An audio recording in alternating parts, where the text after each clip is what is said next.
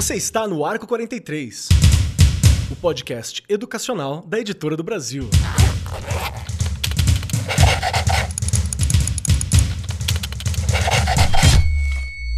Saudações, saudações para você, meu querido professor, minha querida professora. Queridos ouvintes, eu sou o Keller do Futuro e eu estou aqui para dizer para vocês que tivemos um probleminha com a captação do áudio da Similane, que é uma das participantes deste programa.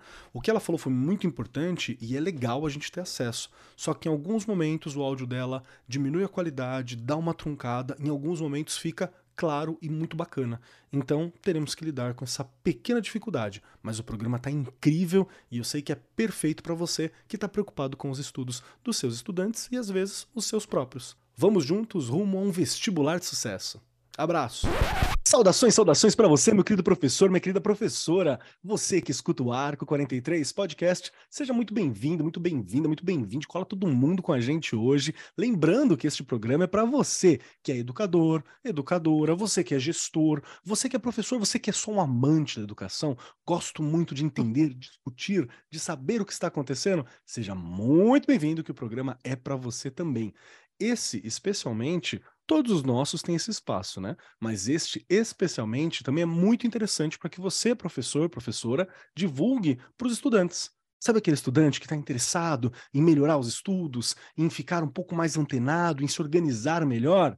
É um programa ótimo para ele ouvir. É um programa incrível para que ele ouça também, porque o nosso tema de hoje é sobre rotina de estudos, o quanto é necessário estudar para tirar a nota máxima nos vestibulares. Esse que é o grande desafio de muitos dos nossos estudantes hoje. E para me ajudar nesse bate-papo essencial, ela, que é a eterna estudante, a pessoa que está estudando há muito tempo e continuará, defesa da educação, a paladina do saber, Regiane Taveira. Seja muito bem-vinda, Rê. Ai, que delícia! Ai, gente, olha, galera, acho que você falou tudo. Amantes da educação, nós somos esses, né, Kelly? Os amantes somos. da educação, a gente não desiste. E como um bom e uma boa professora, a gente não deixa de estudar Nunca, não é? O estudo é o tempo inteiro, a gente não pode parar. Mas olha, é legal a gente discutir isso aqui hoje para pensar um pouquinho, para eu pensar um pouquinho se eu estou sendo uma boa estudante. Olha, olha só. Aí, bem lembrado, é? trazer para gente, né? Trazer para gente, porque é tanto trabalho a rotina, é tão maluca que você acaba é, faz, passando algumas passos, alguns passos para alguns estudantes, mas você mesmo ou você mesma acaba não fazendo do jeito que deveria. Mas olha aí, eu vou deixar isso aqui para os nossos convidados, nossas convidadas, que tem bastante gente para falar com a gente aqui hoje, não é, Keller? É verdade, é verdade. Mas tem uma reflexão boa aí, o famoso caso de Ferreira espeto de pau, né? Você, meu querido professor, como está nesse assunto? E para colaborar com esta mesa de muito saber aqui com a gente hoje, temos convidados e convidadas muito especiais. Chamo à mesa então o Fabrício Garcia, que é sócio fundador da plataforma Questione, que hoje é um dos mais importantes sistemas de gestão e de avaliações de estudantes no Brasil. Atualmente, o Fabrício também coordena a implementação, a né, implantação de sistemas de avaliação em todo o Brasil, é palestrante nas áreas de neurolinguística, EAD e especialista em sistemas de avaliação de estudantes. E além disso tudo, possui uma larga experiência em produção de conteúdo educacional para a internet é mestre pela Universidade Federal da Paraíba e já atuou como professor também, além de ter sido coordenador do Núcleo de Educação à Distância, da Facene Famene. É isso aí, Fabrício, pronto para o nosso bate-papo de hoje, meu querido? Tudo, tudo bem, pessoal. Um prazer estar aqui com vocês. Estou pronto sim, tá? Já vi que a pegada do programa é bem alegre, bem, bem de troca mesmo. Estou muito feliz em estar aqui com vocês. Muito bom, muito bom. Obrigado pela sua presença, meu irmão. Vamos lá. Compõe na mesa também temos aqui a Similane Cibele da Silva, que possui graduação em Letras pela Faculdade Estadual de Ciências e Letras de Campo Mourão e pós-graduação em Estudos de Linguagem pela mesma instituição. Hoje ela é mestra em letras pela Universidade Estadual do Oeste do Paraná, UniOeste, além de professora. Ela é docente no ensino fundamental 1, 2, que é o, o, o atual anos iniciais, anos finais, né? É isso mesmo, é. anos iniciais e anos finais. O ensino médio atuou no quadro próprio do magistério do município de Boa Esperança, tem uma larga experiência como professora e atualmente atua como técnica pedagógica de língua portuguesa, revisora textual e supervisora de trabalho com plataformas digitais e educacionais. lá pela Secretaria Estadual de Educação do Estado do Paraná. Seja muito bem-vinda, Similane. Pronto para essa conversa tão importante? Com certeza. Quero obrigada pela apresentação. Uma satisfação muito grande de poder conversar com as pessoas de todas as aqui do Brasil e poder conversar um pouquinho, falar sobre as experiências que a gente tem realizado aqui no estado do Paraná. Perfeito, perfeito. Muito obrigado, Similane. E, para compor esta mesa, por último, mas de maneira nenhuma menos importante, pelo contrário, está aqui com uma das pessoas mais importantes compondo esta mesa, temos a Bárbara da Costa Felício, que ela é estudante, uma aluna exemplar da terceira série do ensino médio na rede estadual do Paraná, que está agora naquele momento de preparação para o vestibular, aguardando, se preparando para essa grande batalha, que vai ser vencida com certeza na hora de fazer o seu vestibular e buscar a vida acadêmica. Seja muito muito bem-vinda, Bárbara. Obrigado por ter aceitado o convite de estar aqui com a gente hoje. Pronta para o papo? Prontíssima. Oi, gente. Muito obrigada pelo convite. Estou muito animada para participar e nervosa também, não posso mentir. faz parte, faz parte, mas vai arrebentar, eu tenho certeza. Para começar esse papo, é, o programa está indo ao ar para vocês, vocês que estão ouvindo agora, no mês 6, né? A gente está gravando no mês 5. Mês 6 de um ano que tem 12 meses, quer dizer que a gente já está no meio do ano. Chegou. Então, nós temos aqui os últimos momentos, aquelas preparações para os estudantes conseguirem se preparar para o vestibular que está chegando. E esse é um momento importante. O que, que nós, como professores, podemos falar, orientar, como que a gente pode dirigir melhor este momento porque todos sabemos que o processo de preparação para os vestibulares é uma jornada muito desafiadora, repleta de incertezas, especialmente quando se trata de determinar a quantidade de tempo e esforço que é necessário para se alcançar a nota máxima. Muito bom. Eu já ouvi, inclusive, de alunos da terceira série do ensino médio, né, que falam assim: ah, professor, eu estou buscando uma nota mais ou menos. Gente, quando você busca, você busca o máximo, tá? Aí depois a gente pensa com o resultado, mas é importante você focar naquela nota alta mesmo. E muitos estudantes hoje se perguntam qual que é a quantidade ideal de estudos para que eu tenha sucesso no vestibular. Embora não tenha uma resposta simples e vai depender, né, claro, da sua realidade ali, como que você vai aplicar esse momento, existem várias abordagens e várias técnicas que, e várias técnicas que podem te ajudar a otimizar a rotina de estudos e melhorar assim as suas chances de sucesso, né? Por isso que nós estamos aqui hoje nessa conversa para tentar encontrar quais são as estratégias que melhor se adaptam às necessidades de cada um, como que nós podemos correr atrás para auxiliar os nossos estudantes, ou se você for estudante, para melhor perseguir esse seu futuro, não é? E para começar, Regiane Taveira, minha querida Regiane, Bora quero começar lá. com uma pergunta para você. No seu tempo, era normal. No seu tempo, parece que né? outra era tempo. geológica, não, né? Fala para mim, Rê, como que era para você estudar? Você levava muitas horas, dedicava pouco, era só escola? Como que era o, a sua dedicação a estudos? Eu sempre fui uma pessoa que gostei de estudar. Então, isso já era um ponto positivo. Faz diferença faz diferença. Só que eu tinha o problema de sempre, eu sempre tive muito trabalho. Então, é, quando eu entrei na educação física, por exemplo, na faculdade, eu já trabalhava, não é na rede estadual de São Paulo. Eu tinha feito magistério e eu já trabalhava na rede estadual. Então, eu entrei aqui na Antigosec, que hoje é a Unisa, só que a Antigosec, ela era a educação física se exigia muito para entrar, porque era um, um, curso muito concorrido ali com o odonto. Eles uhum. eram os dois cursos mais concorridos. Pensando numa faculdade privada, era bem concorrido. Então, eu não tive muito tempo de estudar né, para o vestibular. Você fala assim, Rê, hey, como é que foi? Foi aquela coisa de lembrar um pouco do que eu já tinha estudado, pegar alguns livros e vamos fazer, né? E vou entrar, tenho que entrar, enfim. Inclusive, eu sempre falo, eu entrei com uma bolsa. Então, tudo é, é, foi um tanto corrido, eu falo. Só que eu gostava de estudar, como gosto até hoje. Então, eu sou uma pessoa que eu pego algo para me dedicar ao estudo e eu consigo ali tirar bons frutos em pequenos momentos. Mas isso é porque é, é, uma questão de treino também, não é? Você não vai, não é, é, é de primeira que a gente consegue fazer esse tipo de coisa. Eu já lembro da minha filha, que já não tinha tanta facilidade. Ela já tinha mais uma concentração mais difícil, você tinha que falar, vai estudar, é hora de estudar. Diferente, não é do que eu, eu já tinha essa coisa de autonomia, vou estudar, eu preciso estudar. Então, é, depende de cada um. E hoje está mais difícil, né, Keller? Se a gente for pensar, você falou no meu tempo, eu não ligo, não. Mas eu acho que realmente a gente tinha menos coisas que tiravam nossa atenção. Boa, hoje a gente lembrado. tem Hoje a gente tem muita coisa que nos tira a atenção, a concentração. Então você realmente precisa hoje de um momento, de um local, de um horário determinado, estar descansado, até porque todas essas atenções que a gente tem que dar para uma série de coisas também deixa a gente muito cansado mentalmente. Então, são muitas coisas que a gente tem que levar mais em consideração hoje do que antes. Então, Uhum. eu acho que assim, não era tão difícil como é hoje. Eu acho hoje mais difícil.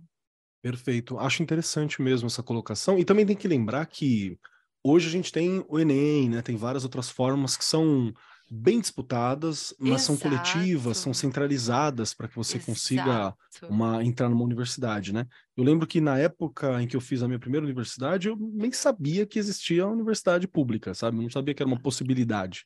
Era algo que eu não tinha nem informação para acesso. E hoje a gente consegue ter essa informação, passar para os estudantes, né? Isso na minha época também. Eu já achava que era impossível, olha que engraçado. É, Eu achava, nossa, uma faculdade pública, ai, nem vou conseguir. Sabe aquela coisa de Sim. menosprezar o seu saber? Olha só, Sim, e sim. ninguém também dizia, vai, tenta, como a gente faz hoje, não é? Vai, tenta, você vai conseguir, enfim. Mas ninguém fazia esse tipo de coisa. Tenta o que você conseguir, tá bom. Aqui eu acho que a gente já tem um norte que ajuda os professores também a pensar, né? Incentivar a utilizar esses programas governamentais, as Motivação. faculdades, a motivação é algo muito importante. Eu quero fazer uma pergunta para o Fabrício, assim. Fabrício, com a tua experiência, né, de avaliação, de na neurolinguística, de como trabalhar com todos esses questionamentos também sobre, sobre os estudos, como fixar esse conteúdo, é, na, na sua ótica, na sua experiência, como que os professores podem ajudar os estudantes hoje né, em buscar uma estratégia de estudo mais adequada à necessidade pessoal? E se existe isso? Ou não? É um método que funciona para todos, vamos lá? Ou eu preciso colocar alguns truquezinhos, algumas formas para conseguir melhorar a, a minhas possibilidades como estudante para estudar mesmo, para me colocar naquele momento de sentar. É, eu tinha uma, uma, orienta- uma orientadora que falava que era, chamava de hora bumbum, falava que você tinha que sentar na cadeira e ler. Não tinha escolha, não tinha o que fazer, você tinha que gastar essa hora, sentar e ficar ali. Faz sentido isso para você? Como que você vê? Faz, faz sentido. Isso aí é a famosa disciplina, né? Que hoje está cada dia mais. É uma, é uma característica cada dia mais difícil de encontrar nas pessoas. É, primeiro, a gente tem que entender que a avaliação é uma ferramenta que a gente usa na educação para coletar dados, certo? Então, a função da avaliação não é determinar se o estudante ele aprendeu ou não aprendeu. É coletar dados para saber se ele está no caminho do aprendizado né? E, e a avaliação ela tem uma função é, mais científica mesmo, de você ir coletando esses dados e, e gerando um conjunto de informações ah, com as quais os estudantes e os professores possam tomar decisões a respeito do seu processo de estudo ou de ensino. Tá? Isso é muito importante. Segundo, é, o desempenho na avaliação depende de múltiplos fatores, não é só o domínio do conhecimento. Então, o estudante está muito focado, às vezes, ah, eu, vou, eu tenho que dominar esse conhecimento, eu tenho que, ah, eu tenho que ah, absorver tudo isso, mas não é só isso. Né? Então, fatores socioemocionais podem interferir no resultado de uma avaliação, eh, fatores fisiológicos podem interferir no resultado da avaliação. Então, já tem estudos mostrando que jovens ou estudantes que têm um, um preparo físico melhor, maior, eh, você, ele tende a ter um desempenho percentualmente bem melhor do que os estudantes que, que são sedentários, por exemplo. Então, quando um, quando um estudante pensa em se preparar para uma avaliação, ele, ele pensa só no domínio do conhecimento, mas esquece que ele tem que ir para a academia, ele tem que cuidar da saúde, ele tem que cuidar da alimentação, porque tudo isso influencia no, no resultado final da, de, um, de um processo de avaliação. E mesmo assim, mesmo o estudante preparado sob a ótica de todos esses aspect, aspectos, mesmo assim, pode ser que no dia ele tenha um problema emocional, um problema de saúde na hora da avaliação, e isso vai interferir no resultado. Então, o estudante ele tem que estar preparado e o professor tem que prepará-lo para isso, é, para uma situação em que ele vai ter na sua frente um obstáculo de múltiplas vertentes e variáveis que podem interferir no, no resultado final. Tá? Então, é, não ter um bom resultado pode ser por vários fatores. Esse é o primeiro ponto. Agora, como se preparar para isso, né? Quais são as dicas aí? O nosso cérebro é cheio de armadilhas, né? Então, a gente já sabe hoje em dia, com os estudos aí da neurociência, que uh, o nosso cérebro dá mais importância a coisas ligadas ao emocional. Então, quando a gente conecta o conhecimento a algo emocional, a gente tende a lembrar mais daquele conhecimento, tende a aprofundar o entendimento daquele conhecimento. Só que isso é muito difícil. Né? Nem sempre a gente consegue conectar tudo a coisas emocionais. O professor também não consegue é, é, passar dessa forma para o estudante. Isso não é, não é viável em 100% das situações e 100% do processo de ensino. Uh, a gente sabe que a repetição é muito importante, então você e voltar sempre aquele mesmo conhecimento, é, revisar aquilo periodicamente, vai aumentar a probabilidade do teu cérebro armazenar aquilo melhor, processar aquilo melhor. Enfim, tem uma série de, de, de coisas que a gente pode dar dicas para melhorar o desempenho. Mas eu diria que a maior delas é justamente essa aí que você falou, do sentar, de você ter a rotina. E isso depende muito, muito, muito da disciplina que o estudante tem é, no seu processo de estudo. Então, são, é, se o estudante tem disciplina e ele consegue fazer um bom planejamento do, do, do estudo, porque esse, esse aí também, isso também tem técnica. O estudante muitas vezes ele não sabe como planejar e aí ele precisa de um professor, de um tutor, de um orientador para planejar o estudo, porque o planejamento do estudo é igual a um planejamento de uma aula. Você tem que determinar quais são os objetivos de, que você quer alcançar, que são as metas de aprendizagem, em quanto tempo você pretende alcançar aquilo e como você vai avaliar isso. Então, muitas vezes o estudante ele pensa que a avaliação deve ser feita só na escola, na universidade, eh, mas ele pode se autoavaliar, ele pode fazer exercícios em casa e, e treinar. Outro aspecto que influencia na avaliação é a habilidade de, fa de fazer a própria avaliação. Então, se o estudante ele não é acostumado a responder determinados modelos de avaliação, se ele for, mesmo que ele domine o conhecimento, mesmo que ele esteja bem fisiologicamente, emocionalmente e, e fisicamente, ele vai ter um desempenho mais baixo do que aquele estudante que já tem um treinamento em cima daquele modelo de avaliação. Por isso que o concurseiro, ele nunca passa na primeira prova, né? Dificilmente isso acontece.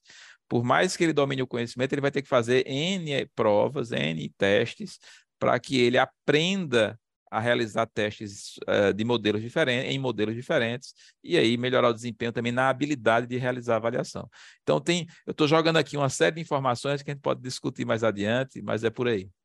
Não, mas é muito interessante mesmo. Inclusive, quando você fala sobre a questão de um preparo físico, é algo que eu tenho batido bastante, sabe? Eu vejo, às vezes, meu, os estudantes que eu, que eu oriento, que eu acompanho, quando eles falam, ah, não estou conseguindo, mas você está dormindo direito, né? Você está se exercitando minimamente, está tomando sol.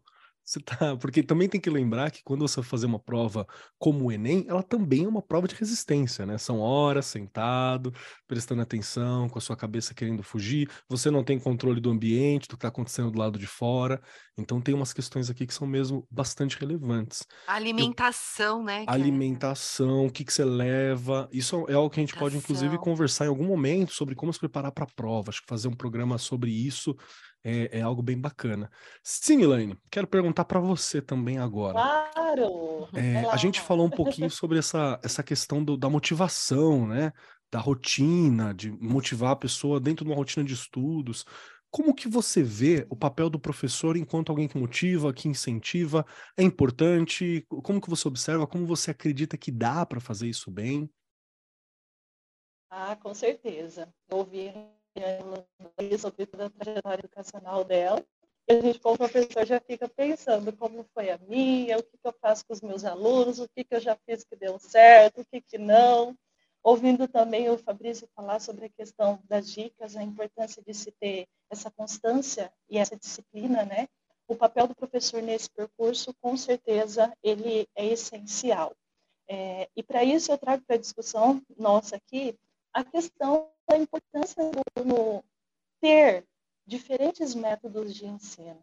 dele se colocar nesse cronograma de estudo, nessa rotina de estudo, apresentando e conhecendo esses diversos métodos de estudo. E o professor pode fazer isso para o estudante. Então, a gente vive no universo de múltiplas inteligências, os nossos estudantes aprendem, nós aprendemos de diversas maneiras. Né? E, nesse sentido, eu gostaria de compartilhar com vocês uma prática de engajamento que nós temos feito aqui no estado do Paraná que é uma plataforma de produção de texto, um recurso digital de educação chamado Redação Paraná, em que os estudantes têm a oportunidade de escrever por meio da inteligência artificial. Então, aquele método tradicional que a gente tinha de fazer o rascunho, de fazer a primeira versão no caderno, no papel, a gente continua com ele, né? Falei assim, a gente não descarta nada. Mas, além disso, a gente agrega mais uma metodologia de trabalho para o professor e estudante que é diferente, que é esse recurso digital. Então, nessa ferramenta de educação, nós temos hoje propostas de produção textual de diversos vestibulares do nosso estado, do país, as últimas propostas do Enem, e o estudante tem a oportunidade de realizar essas redações, tanto sozinho quanto acompanhado do professor. Então, esses diferentes métodos de ensino, com certeza, fazem parte do engajamento que o professor tem que buscar nos seus estudantes, de estar sempre incentivando. Gosto muito porque também demonstra que parte desse, dessa motivação é justamente conseguir adaptar né, o, que gente, o que nós estamos falando com professores, a nossa abordagem, também as necessidades dos estudantes. Muito bom. E vou procurar saber mais sobre a Redação Paraná. Ótimo, com certeza. Gostei da ideia. Agora eu quero conversar com você, Bárbara. Você que está aqui nesta condição privilegiada de alguém que está vivenciando na pele os momentos de se preparar, né, para o vestibular, para a correria dos estudos, para o Enem, para as grandes provas é um momento, é um momento sempre meio tenso, né? Eu acompanho muito meus estudantes nesses momentos, eu sei que vários ficam tensos quando faz a prova, pensando, nossa, você podia ter ido melhor, não sei se eu errei isso, passei errado para o gabarito, nossa, passar errado para o gabarito é, é uma coisa que, que movimenta muito. E aí eu quero te perguntar, porque você tem um, um, você é bem destacada no sentido de estudar mesmo, das, das respostas escolares, né? De como você consegue lidar com os estudos e com os conteúdos.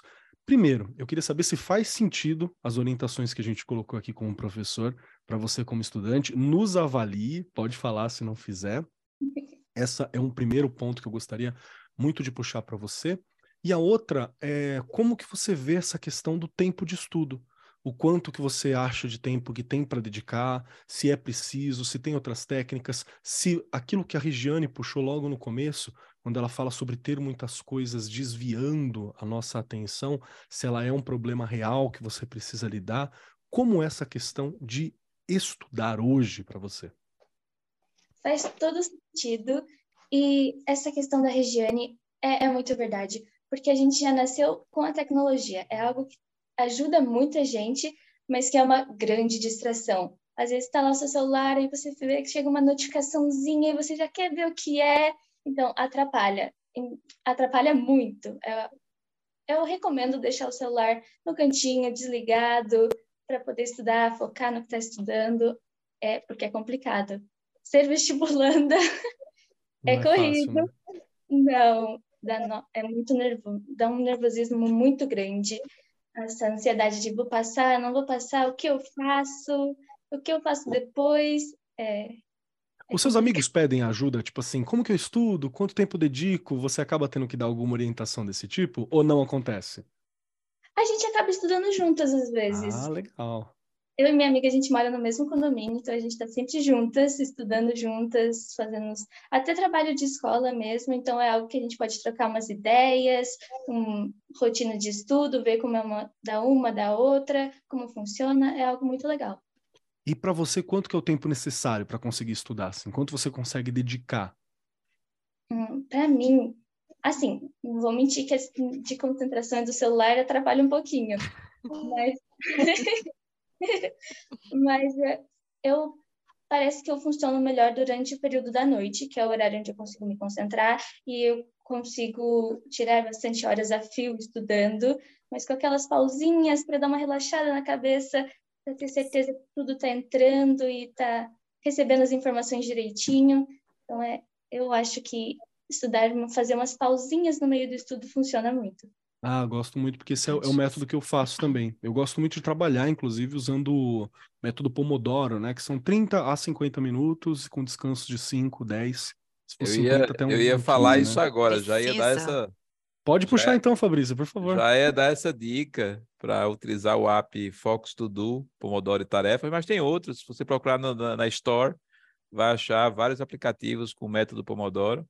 E é legal, porque você dá sprints de 25 minutos, intervalos entre esses 25 minutos, e, a, e tira a ansiedade, né? Porque você às vezes está ali querendo olhar o celular, e aí com o aplicativo você liga ali o cronômetro e não te, você fica, ah, daqui a 25 minutos eu vou poder dar uma olhadinha no celular, vou poder parar para uh, para dar intervalo. E esses sprints curtos, eles terminam sendo mais produtivos do que você tentar passar horas a fio uh, estudando uh, é a mesma coisa, que na prática o cérebro dá uma desligada no meio, da, no meio do processo. É uma enroladinha no cérebro, né? Não, você, você está estudando por algumas horas, mas na verdade foi só 30 minutos, tá? Aí dá é. aquela, uhum. aquela enroladinha, né? E você, o que, que você está achando desse bate-papo? A gente precisa gente disso, né, Keller? Acho que a Bárbara trouxe uma coisa fundamental aí, o Fabrício complementou essa questão de parar. Até nós, né, que ficamos muito tempo no computador, fazendo todo um trabalho é, que requer, né, o planejamento de aula, a organização da escola, enfim. Você precisa ter esses momentos de pausa. E o estudo não adianta. Você tem um tempo isso é comprovado, o tempo que de aprendizado. E ele, ele é rápido. Então não adianta você falar, vou puxar hoje seis horas, sete horas sem parar. Não adianta. Você não vai absorver nada, não vai dar certo. E olha que interessante, escutando a Bárbara, é, eu sou, né, todo mundo já sabe aqui, eu trabalho com os anos iniciais, a minha escola é de anos iniciais, e como a gente também já ensina os aluninhos lá, os menores, a estudarem. Ótimo. É importantíssimo isso. A gente sempre discute a questão do conteúdo leitura, porque a gente aprende a ler para o prazer, a gente lê para estudar. E aí, quem ensina você a ler para estudar? Isso é importantíssimo. A gente vai ensinando essa criança desde pequena a ler para estudar. É aquele momento que ela vai aprender a sublinhar, destacar coisas que são importantes. Se a gente faz essa estrutura lá nos anos iniciais e ele passa pelos anos finais e o professor continua aí ampliando isso, lá no ensino médio vem coisas mais complexas e a gente consegue também ir dando mais, é, eu falo, né, deixando essa coisa mais robusta, você pode ter certeza que ele vai chegar muito melhor para uma prova do Enem, para um vestibular em outro lugar, enfim. Mas isso a gente constrói. Isso é muito interessante pensar, porque a gente tem mania de pensar nessas coisas só no ensino médio. E eu já tenho que pensar lá com os meus pequenos, ensiná-los a estudar. Perfeito, perfeito. Eu vou vamos aproveitar esse momento, então, é, inclusive que você está falando sobre ensinar a estudar, e eu vou puxar você, Similane. Você tem alguma dica de estudo, técnica mesmo? Forma que você acha que funciona, alguma postura, algo que funciona para você, o que, o que você sente que pode funcionar para o professor passar para os outros. E eu acho que esse momento é importante a gente falar sobre essas técnicas para dizer que tem várias, né? Tem outras possibilidades. Então, por favor eu estava aqui ouvindo a Regiane, ai que vontade de falar que ele chame, né? Pronto. tá certo, pessoal. Eu acho que é, isso que a gente falou sobre leitura, ele é essencial. Eu, como professora de língua portuguesa, então, produção de texto e o eixo da leitura muito me interessam, né? E eu também chamo de novo para discussão um aspecto que o Fabrício falou, que é a questão da avaliação. E aí, fecha com a sua reflexão né? É, Perdão, Similane, cortou um pouquinho. Que... Você pode voltar na hora que você chamou o Fabrício, deu uma cortada para gente. Tá. É, eu aproveito então da rede para falar sobre a questão de leitura, porque como professora de língua portuguesa, as práticas de leitura e de produção de texto estão no meu coração, né? E o Fabrício também, que falou sobre a questão de avaliação. Então, a gente, como professor, fica nesse cenário. Como avaliar, o que, que avaliar, quais são os aspectos de leitura que nós precisamos avaliar nos estudantes, como dar dica para eles, porque a maior parte das avaliações, dos concursos, o Enem é uma prova de leitura super extensa. É, então, eu, particularmente, gosto muito da prática de simulado, que é aquilo que nós já havíamos falado. Então, se o estudante, vou colocar a gente no Paraná como referência, se o estudante quer fazer um vestibular da Federal do Paraná, ele precisa estar em contato constante com esse tipo de avaliação, com esse modelo de avaliação que é aplicado lá. Porque aí você consegue identificar qual é o padrão, qual é a lógica de construção daquelas perguntas. Ainda tomando a rede como referência. A mesma coisa no Enem. Te os textos do Enem são gigantes, os enunciados das questões são enormes. Então, quais são as estratégias de leitura que nós podemos utilizar para fazer esse filtro e tornar esse processo ainda mais otimizado para os estudantes? Então, eu acredito que o simulado, a constância do simulado é um fator bem bacana. É, e como professores, a gente não pode reduzir as nossas aulas à aplicação de simulados, e a gente também nem daria conta diante da diversidade. Então, tem uma coisa que eu gosto muito, que é quando a gente parte é, do princípio das matrizes de referência, que são os eixos norteadores para a construção das avaliações de grande escala que nós temos no país, interna e externamente. A partir do momento que o professor toma os descritores, que toma a matriz de referência como objeto para se desenvolver as questões de leitura, para se trabalhar a leitura com os estudantes, independente de onde ele for fazer questões leitoras, ele vai ter essa capacidade desenvolvida. Por exemplo, um eixo super importante da leitura é a gente conseguir identificar tema dentro de um texto. E o tema é uma pergunta que cai em inúmeros concursos, inúmeros vestibulares, e que a gente começa a trabalhar com as crianças desde os anos iniciais. Então, acho que esse é um aspecto bem bacana, a gente buscar essa regularidade. E se vocês me permitem, eu gostaria claro. de falar de mais uma prática que a gente tem aqui no estado do Paraná também, que a Secretaria de Educação tem investido fortemente nisso, que é um aplicativo de leitura. Nós também temos um recurso digital chamado Leia Paraná. Dentro desse aplicativo, todos os nossos estudantes da rede, todos os nossos professores têm acesso a diversas obras de várias temáticas, de diversos autores, de várias áreas do conhecimento. E para cada obra, nós temos um grupo de perguntas lá dentro, que a gente chama de experiências enriquecidas, onde ao longo da leitura, conforme o aluno vai avançando nessa leitura, vem uma pergunta em relação àquela obra, àquela parte do texto que ele deu, que ele leu.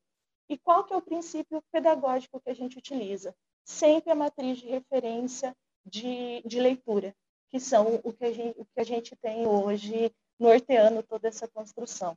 Então, Nossa, eu perfeito. fico com certeza com a dica aí para os estudantes e para os professores de simular, de repetição, de constância, né? sempre com foco na leitura. Perfeito, perfeito mesmo. E realmente tem daquela questão de que, além do Enem, por exemplo, ser essa prova de leitura, até exaustiva em alguns pontos, né? Porque chega uma hora que o cérebro já está falhando, a gente não está conseguindo entender 100% do que está acontecendo. Ainda tem perfis diferentes para vestibulares diferentes, né? Que alteram um pouquinho o perfil da leitura, as técnicas mais colocadas. Acho que o trabalhar com simulados realmente direcionando para a FUVEST, né, para aquilo que você vai trabalhar, para o Enem e tal, é algo que realmente faz uma, uma diferença. Eu quero ouvir a Bárbara de novo. Bárbara, fala para mim que técnicas que você usa de estudo que você acha que são eficientes, assim. Você fala, não, isso aqui funciona para mim, ou alguma que funciona para os seus amigos também, que talvez não seja a sua praia, mas você fala, olha, meus amigos usam muito essa e é muito bacana. Que técnicas que você acha que são um diferencial? Então, nossa, ótima pergunta. Acho que era que eu estava ansiosíssima para responder. Por favor, fica à vontade. Agora, agora que a gente já está quase no meio do ano, chegando, faltando um pouquinho para os vestibulares, não adianta você tentar ver todos os conteúdos, porque não vai dar tempo. O mais importante é você ver o que realmente caem. Então, abordar eles com bastante calma. E outra coisa também é não atropelar os conteúdos não passar de um conteúdo para o outro se você não se sente preparado com o que você estava estudando antes. Eu acho que é uma coisa que funciona muito bem. E também ter, determinar um período de tempo para estudar com as pausas, porque é o melhor jeito que, que tem para mim. E os simulados funciona muito. até porque um, é uma prova longa, é uma prova que você já tem que ter no conhecimento, é o conhecimento, já tem que saber como ela funciona para chegar na hora e sair bem, porque é, realmente muito cansativa. Eu tive a oportunidade de ser treineira no passado e é cansativa. Você chega lá, sabe os assuntos, mas quando vai chegando no final da prova, parece que sua cabeça vai misturando as palavras, as letras, e o que você sabe, você não sabe mais. Então, ter contato com a prova é muito importante. Fazer simulados, estudar, rever o que você está errando, é, é ótimo. Perfeito. Eu, e quando você trabalha com conteúdo, você gosta de trabalhar com como? Assim, resumo, mapa mental, flashcard? Tem alguma técnica para lidar com o conteúdo mesmo? Você prefere escrever à mão, digitado? Que, como você acha que fixa mais assim para você? Escrever à mão. Parece quando você escreve, você vai lendo mais vezes e fazer os seus próprios suas próprias anotações sem copiar, porque você lê e você escreve o que você entendeu do que você está lendo. É, é ótimo. Bacana, bacana. Perfeito. Já gostei muito dessa, eu porque é, é, assim. é, como eu faço também. É. A Regiane, a Regiane, essas, essas pessoas que está aqui na nossa frente, ela grava conosco sempre escrevendo embaixo. Pode ver que ela tá Tudo. abaixadinha assim. Tudo. Ela faz vários resumos. Tudo. Aqui é um momento de estudo para ela também, assim. É verdade. E tudo que eu escrevo, a Bárbara colocou agora e, e, assim lembrou muito, né, a minha o que eu faço, o que eu faço o tempo todo. Eu vou anotando palavras, depois eu vou pesquisando aquilo, ou eu vou escrevendo pequenos textos. Eu tenho isso comigo e eu acho que eh, e fica aqueles flashes na minha cabeça, na verdade as fotografias mesmo, não é? Do que eu estou fazendo. Isso é muito legal. Agora o Keller falou a questão do mapa mental e eu tenho trabalhado muito com mapa mental agora também também. É legal. Na faculdade. E aí são coisas também que me deixam. Porque você lembra de uma palavra, te lembra, parece que todo o assunto. Não é uma coisa simples, tá? Não é. Porque a gente fala, ah, vamos fazer um mapa. Não é. Você, se você pegar 12, 15 capítulos com 300 páginas ali, você fazer mapa mental de tudo isso não é uma coisa simples. Você tem que ter lido muito bem e feito essas anotações que a Bárbara falou que a gente que eu faço também, para depois você chegar no mapa mental. É uma construção assim muito complexa, mas que também vale bastante a pena. Perfeito. Eu, eu utilizo para mim uma técnica que foi muito foi um diferencial para mim é pegar o conteúdo, né? Eu tô lendo um conteúdo, eu prefiro ler eu mesmo quando eu já tenho algum conhecimento. Então, sei lá, estou falando alguma coisa que está relacionada à área de humanas, que é a minha área de formação, na né? história e filosofia. Então, eu prefiro ler eu mesmo. Agora, se é algo completamente alienígena para mim, eu gosto de pegar um vídeo do YouTube de alguém explicando bem, né? Alguém explicando legal, porque é uma coisa muito alienígena, eu estou entendendo. O segundo momento que eu faço é fazer essas anotações, esses recortes. Né? Então eu marco, sublinho aquilo no texto que eu achei mais interessante. Se tem alguma coisa que eu não entendi, é ali que eu faço aquela, aquela voltinha naquela parte do texto e falo, não entendi, pesquisar depois. E aí eu pesquiso mais tarde. O segundo ponto é fazer um resumo em tópico. Eu sempre faço um resumo em tópico. Aí, por fim, aquilo que eu senti que fez falta, onde eu faço o resumo à mão, olha o T. E aí, por último, eu tendo a fazer um mapa mental pensando como que eu, como que eu daria essa aula. Olha Eu acho que é uma outra técnica muito interessante. Eu queria até Legal. saber do Fabrício se ele já ouviu falar sobre isso Muito também. bom. É você pensar como se fosse explicar para alguém. Então, é algo que me ajuda muito a fixar. Realmente, ser professor, para mim, me deixou mais inteligente, sabe? Porque eu estou sempre explicando um conteúdo. Ao longo do tempo, eu fui dominando assuntos que eram um ponto fraco para mim. Faz sentido, Fabrício, essa, essa postura? Faz, faz. Quem, quem mais aprende na aula é o professor, não é o aluno. Tá? O aluno pensa que está aprendendo, mas a aula, a retenção de uma aula é muito pequena. Tá? O aluno ele só aprende em casa. A aula é o, é o momento de orientação, é o momento de, de tirar dúvida, de é, tanto Disparador, que hoje né? Um norte. é né? disparador, exatamente. Então, o, o, o- uma das melhores técnicas de estudo é dar aula.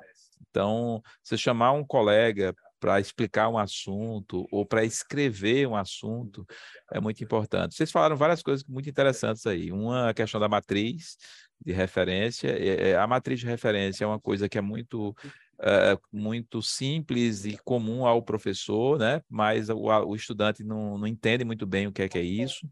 é um conjunto de descritores que, de, que define quais são os, os conhecimentos e quais são as habilidades que o estudante deve adquirir e toda avaliação ela é baseada numa matriz de referência.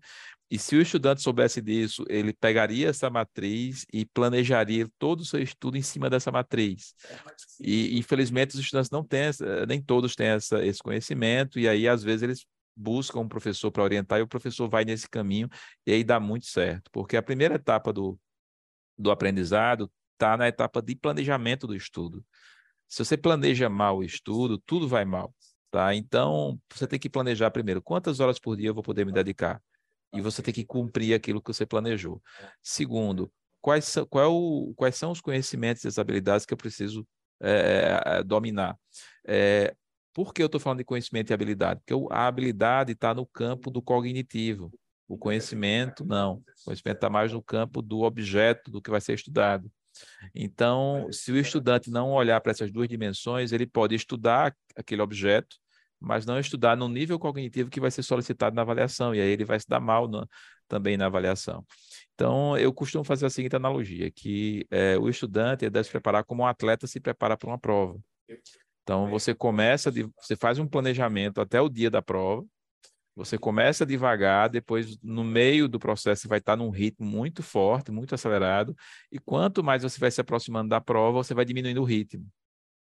O, o, importante não é você estudar 10 horas por dia, é você cumprir esse planejamento de maneira disciplinada.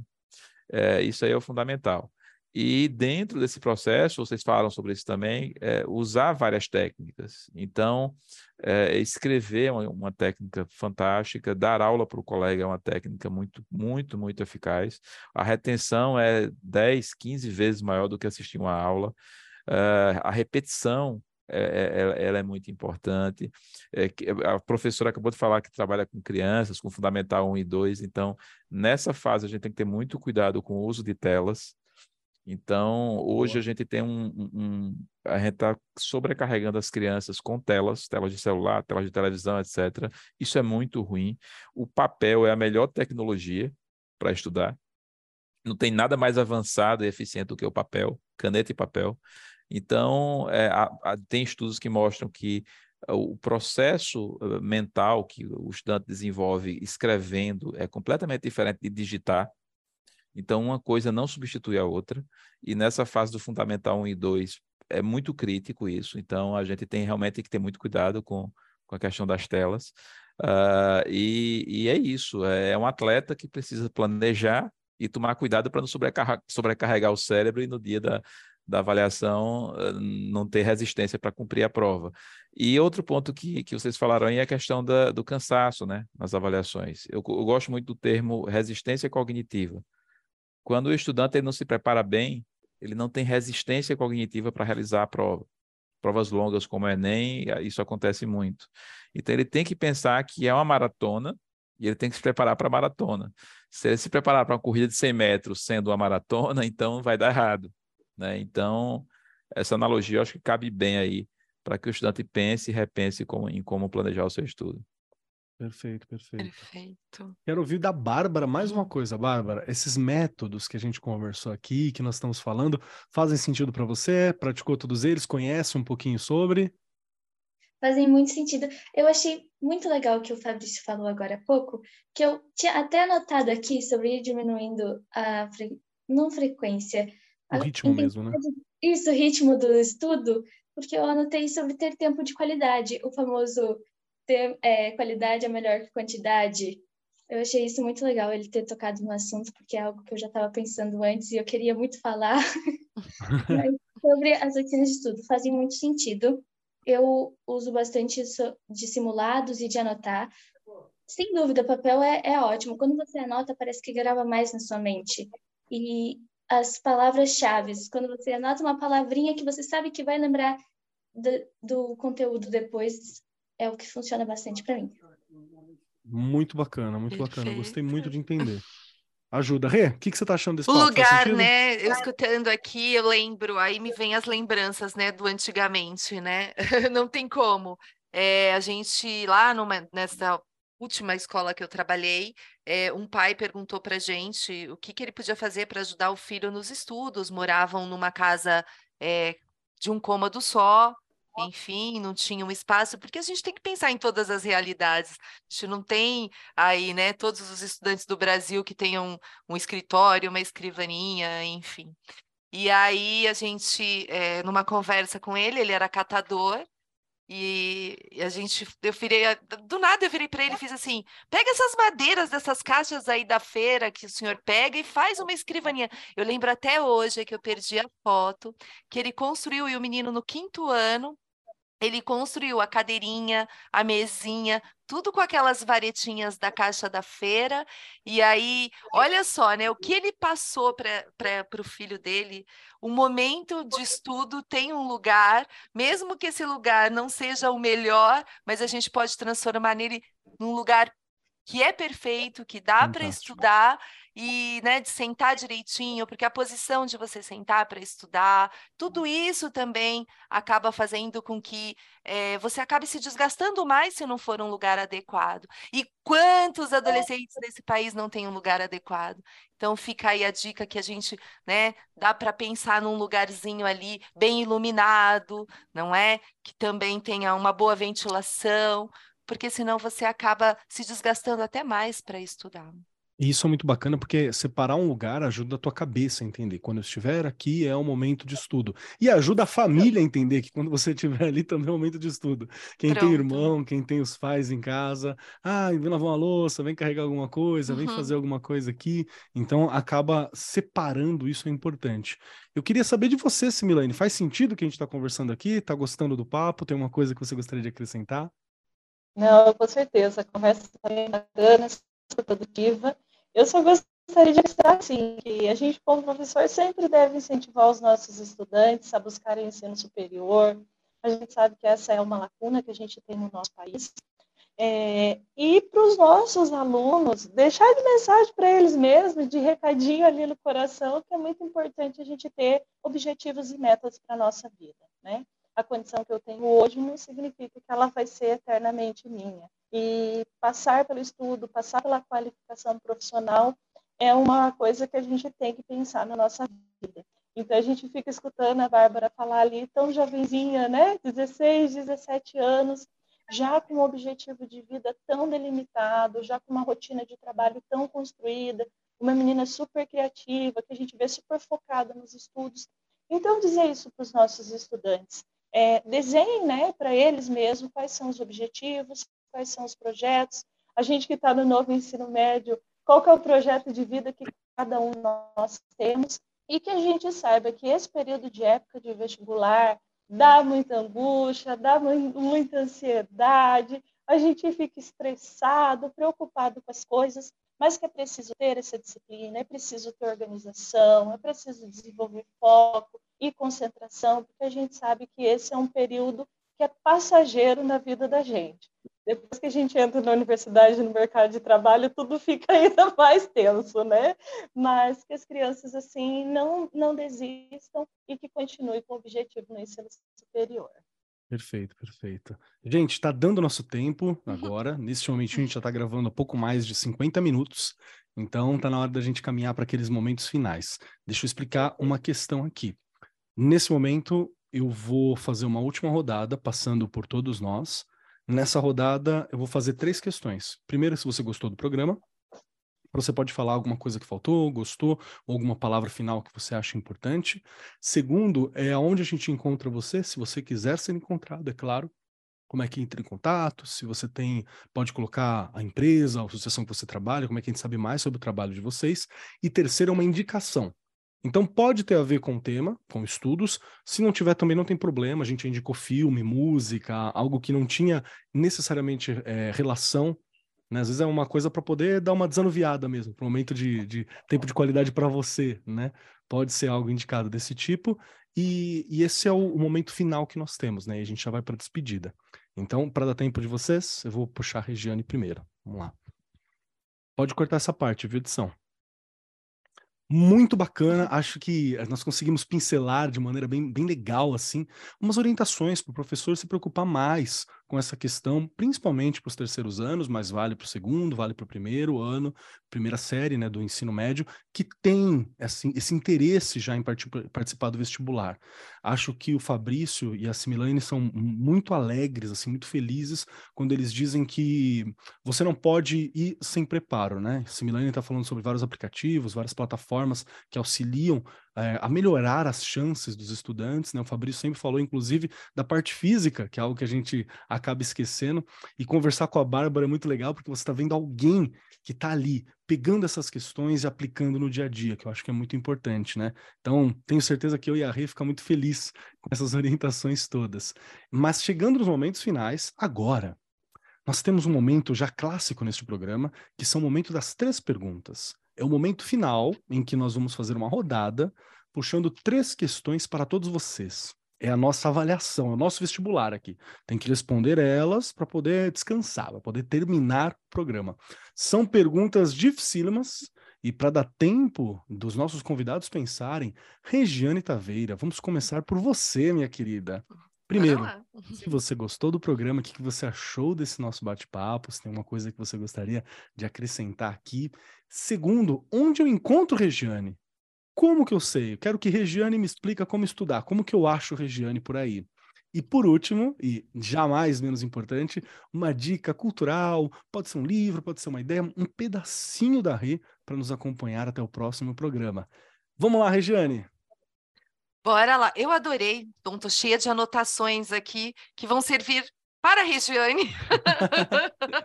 a minha principal é o tempo de qualidade. Eu preciso tirar tempo para estudar bacana, sabe? Então, é, eu já pensei em várias vertentes aqui. Eu acho que isso é o que eu falei. A gente aprende o tempo todo nesse é. programa é. e coisas que às vezes a gente nem pensa. Eu amei, foi uma delícia. Aliás, já fica aquela dica que você falou da gente pensar num programa com a questão de como se alimentar antes da prova, Boa. né? Não é só no dia, enfim, já fica aí. Né? O preparo físico também, que o Fabrício colocou aqui, que eu acho que também é muito importante. Já ficam algumas vertentes aí para frente do Arco 43. Bom, eu estou aqui no Arco 43, estou lá no Instagram, no Facebook, e como eu sempre brinco aqui, lá no chão da fábrica, onde toda essa mágica acontece, e né, com os meus pequenininhos que vão chegar com certeza lá no ensino médio, vão estudar para o Enem, porque acho que a Similane colocou uma coisa super importante. A gente tem que incentivar os nossos alunos a fazerem universidade, né? Chega de falar não é possível, tudo é possível. A gente consegue sim. Não é? A gente quer um país que esses nossos adolescentes aí saiam das caixinhas, eles precisam estudar, não é? Bastante conhecimento. E aí eu vou deixar aqui uma dica para os professores lá dos anos iniciais, lá dos anos finais e lá do ensino médio. Eu pensei, eu tinha pego aqui um documentário e vou deixar para um outro momento, mas eu acho que pensando nessa questão de prova, de avaliação, de prova de avaliação, fica a dica da gente começar a falar de uma outra forma com os pequenos, para eles irem perdendo o medo dessa tal prova e dessa tal avaliação. Estamos no século XXI e aí a gente ainda trata isso com tanta.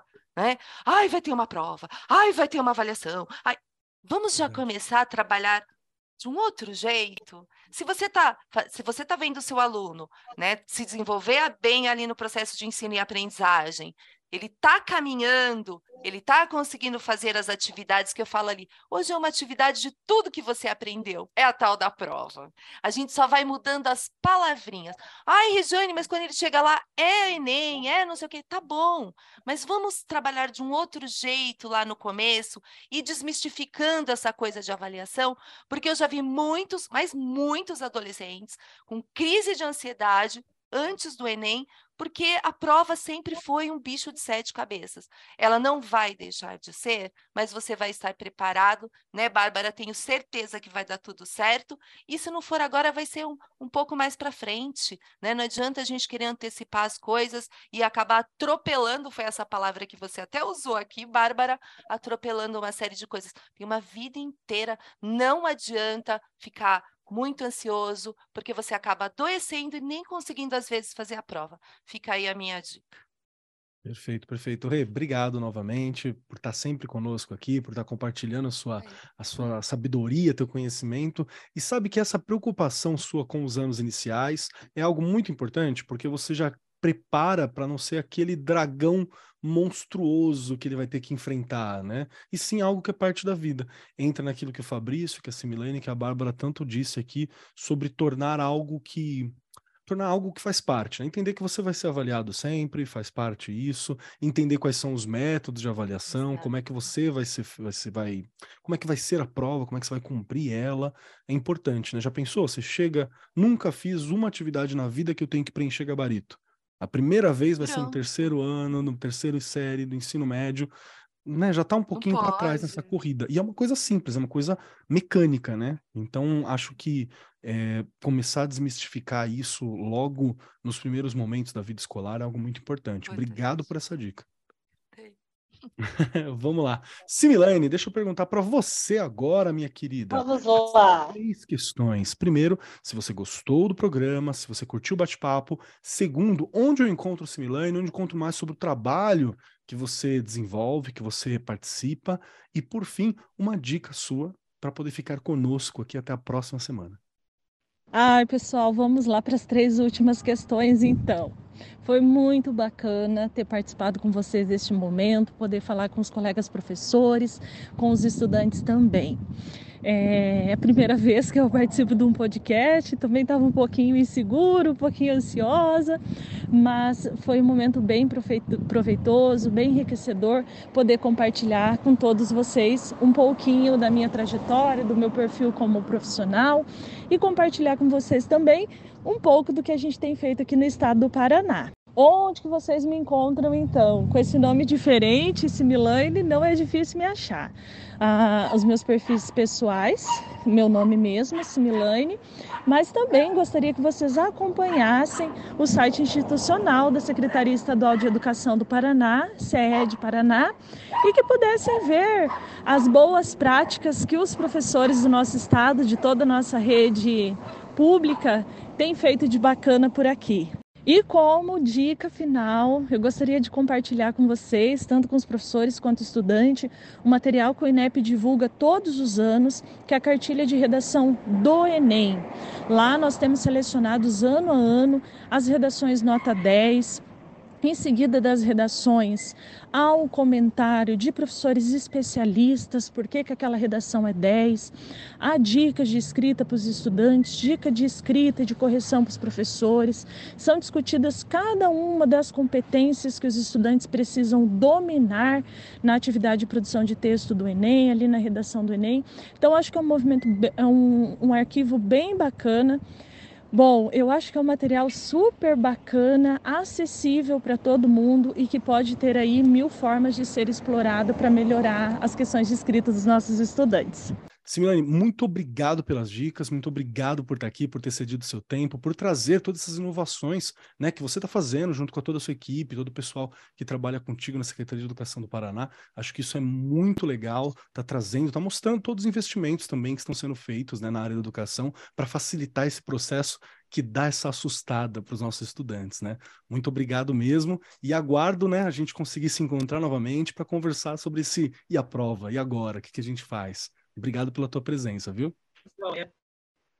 Fabrício, chegou a sua vez aqui de responder as três questões dificílimas. Nosso vestibular aqui, o momento final deste programa, neste momento, que é a primeira questão que, que você achou do programa, o que, que você gostaria de acrescentar, como foi esse bate-papo para você.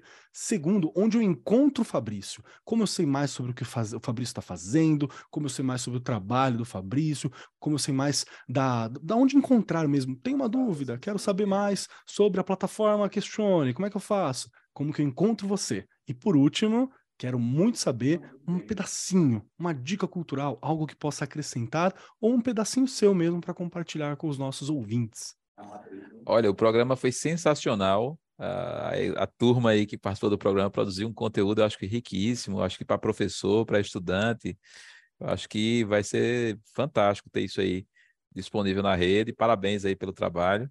É, vocês podem me encontrar é, no blog da Questione, questione.com.br, tá? A gente sempre escreve artigos lá e tem outros artigos lá sobre educação, então é um blog bem legal para professores, escolas e universidades.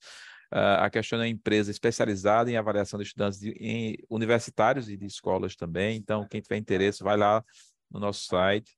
Uh, eu estou no LinkedIn também, Fabrício Garcia, da plataforma Questione, e a plataforma Questione também está no LinkedIn e no Instagram. Então, sigam a gente lá, vai ser uma satisfação trocar ideias, principalmente sobre avaliação e currículo, que é o nosso foco de estudo.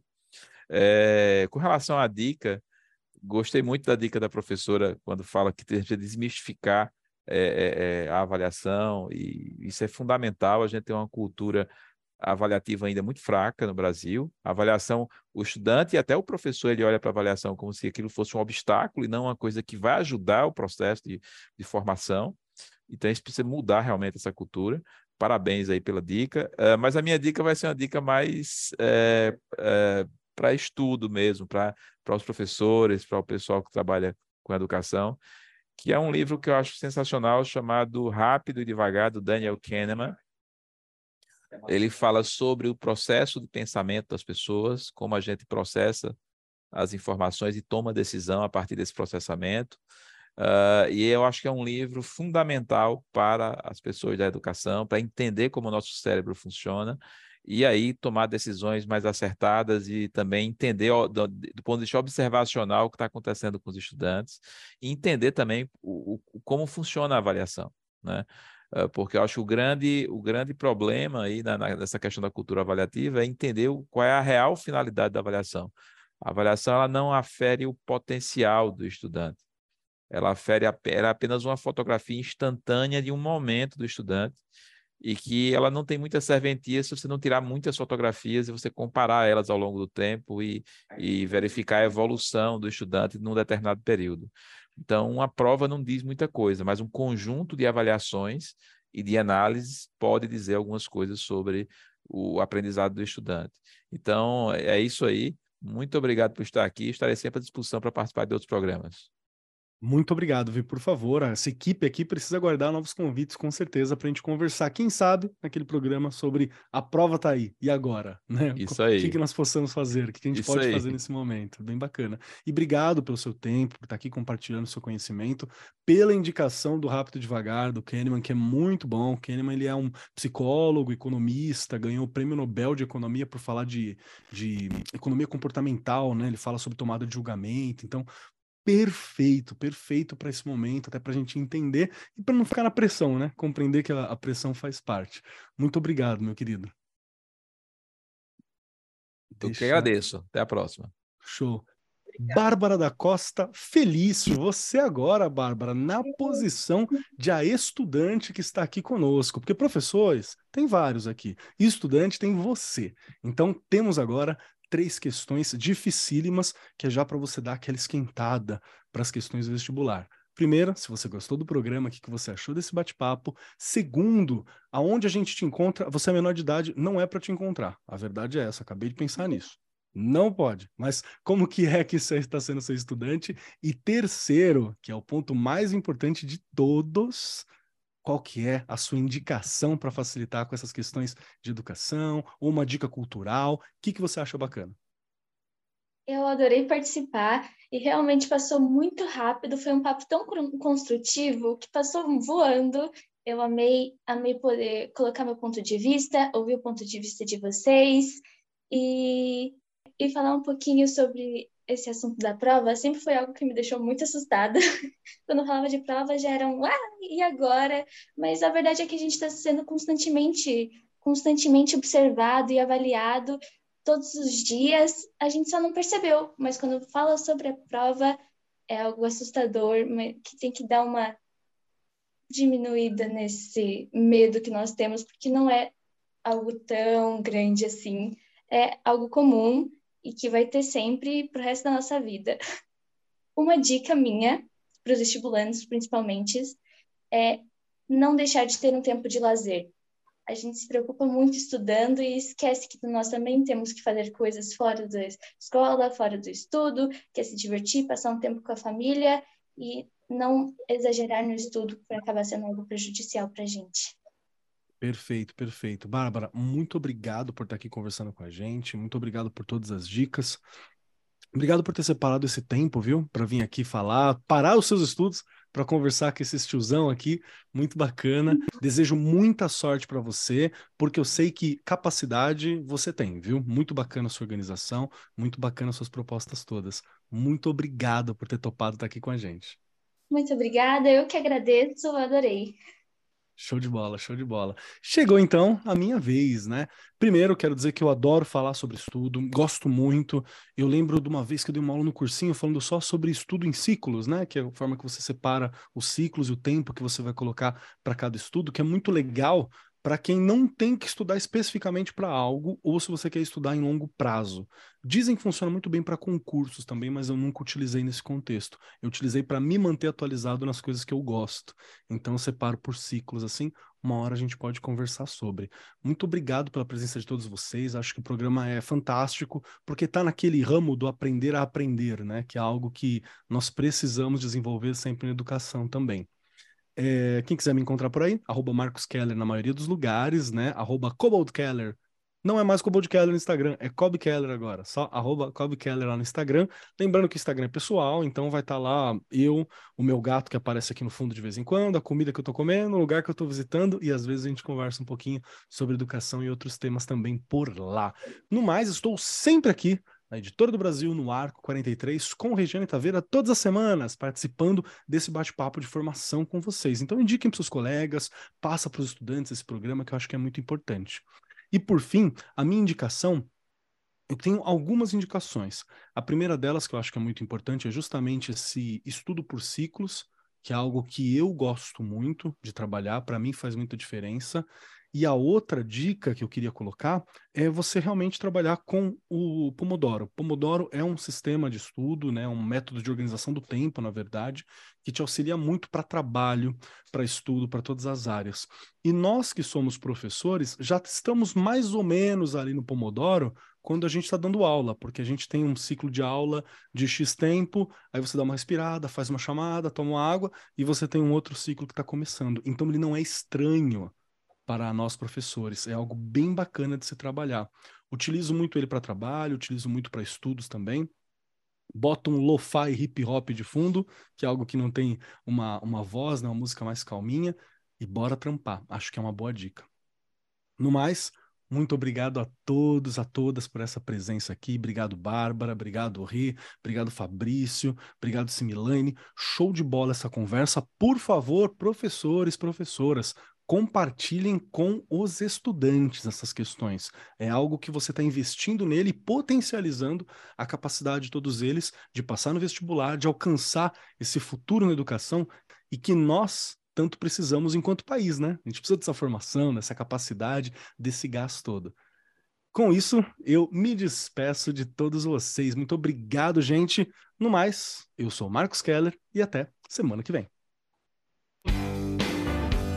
Este programa foi apresentado por Marcos Keller e Regiane Taveira. Gravação e edição Agência Bowie. Produzido pelo Departamento de Marketing da Editora do Brasil. Gerência de Marketing Helena Poças Leitão. Coordenação de Marketing Lívia Garcia. Siga-nos nas redes sociais: facebook.com barra Editora do Brasil, twitter.com barra Editora do Brasil, instagram.com barra Editora do Brasil underline oficial e youtube.com barra Editora do Brasil. As opiniões expressas no programa são de responsabilidade dos respectivos convidados e não expressam necessariamente a opinião da Editora do Brasil ou de seus colaboradores.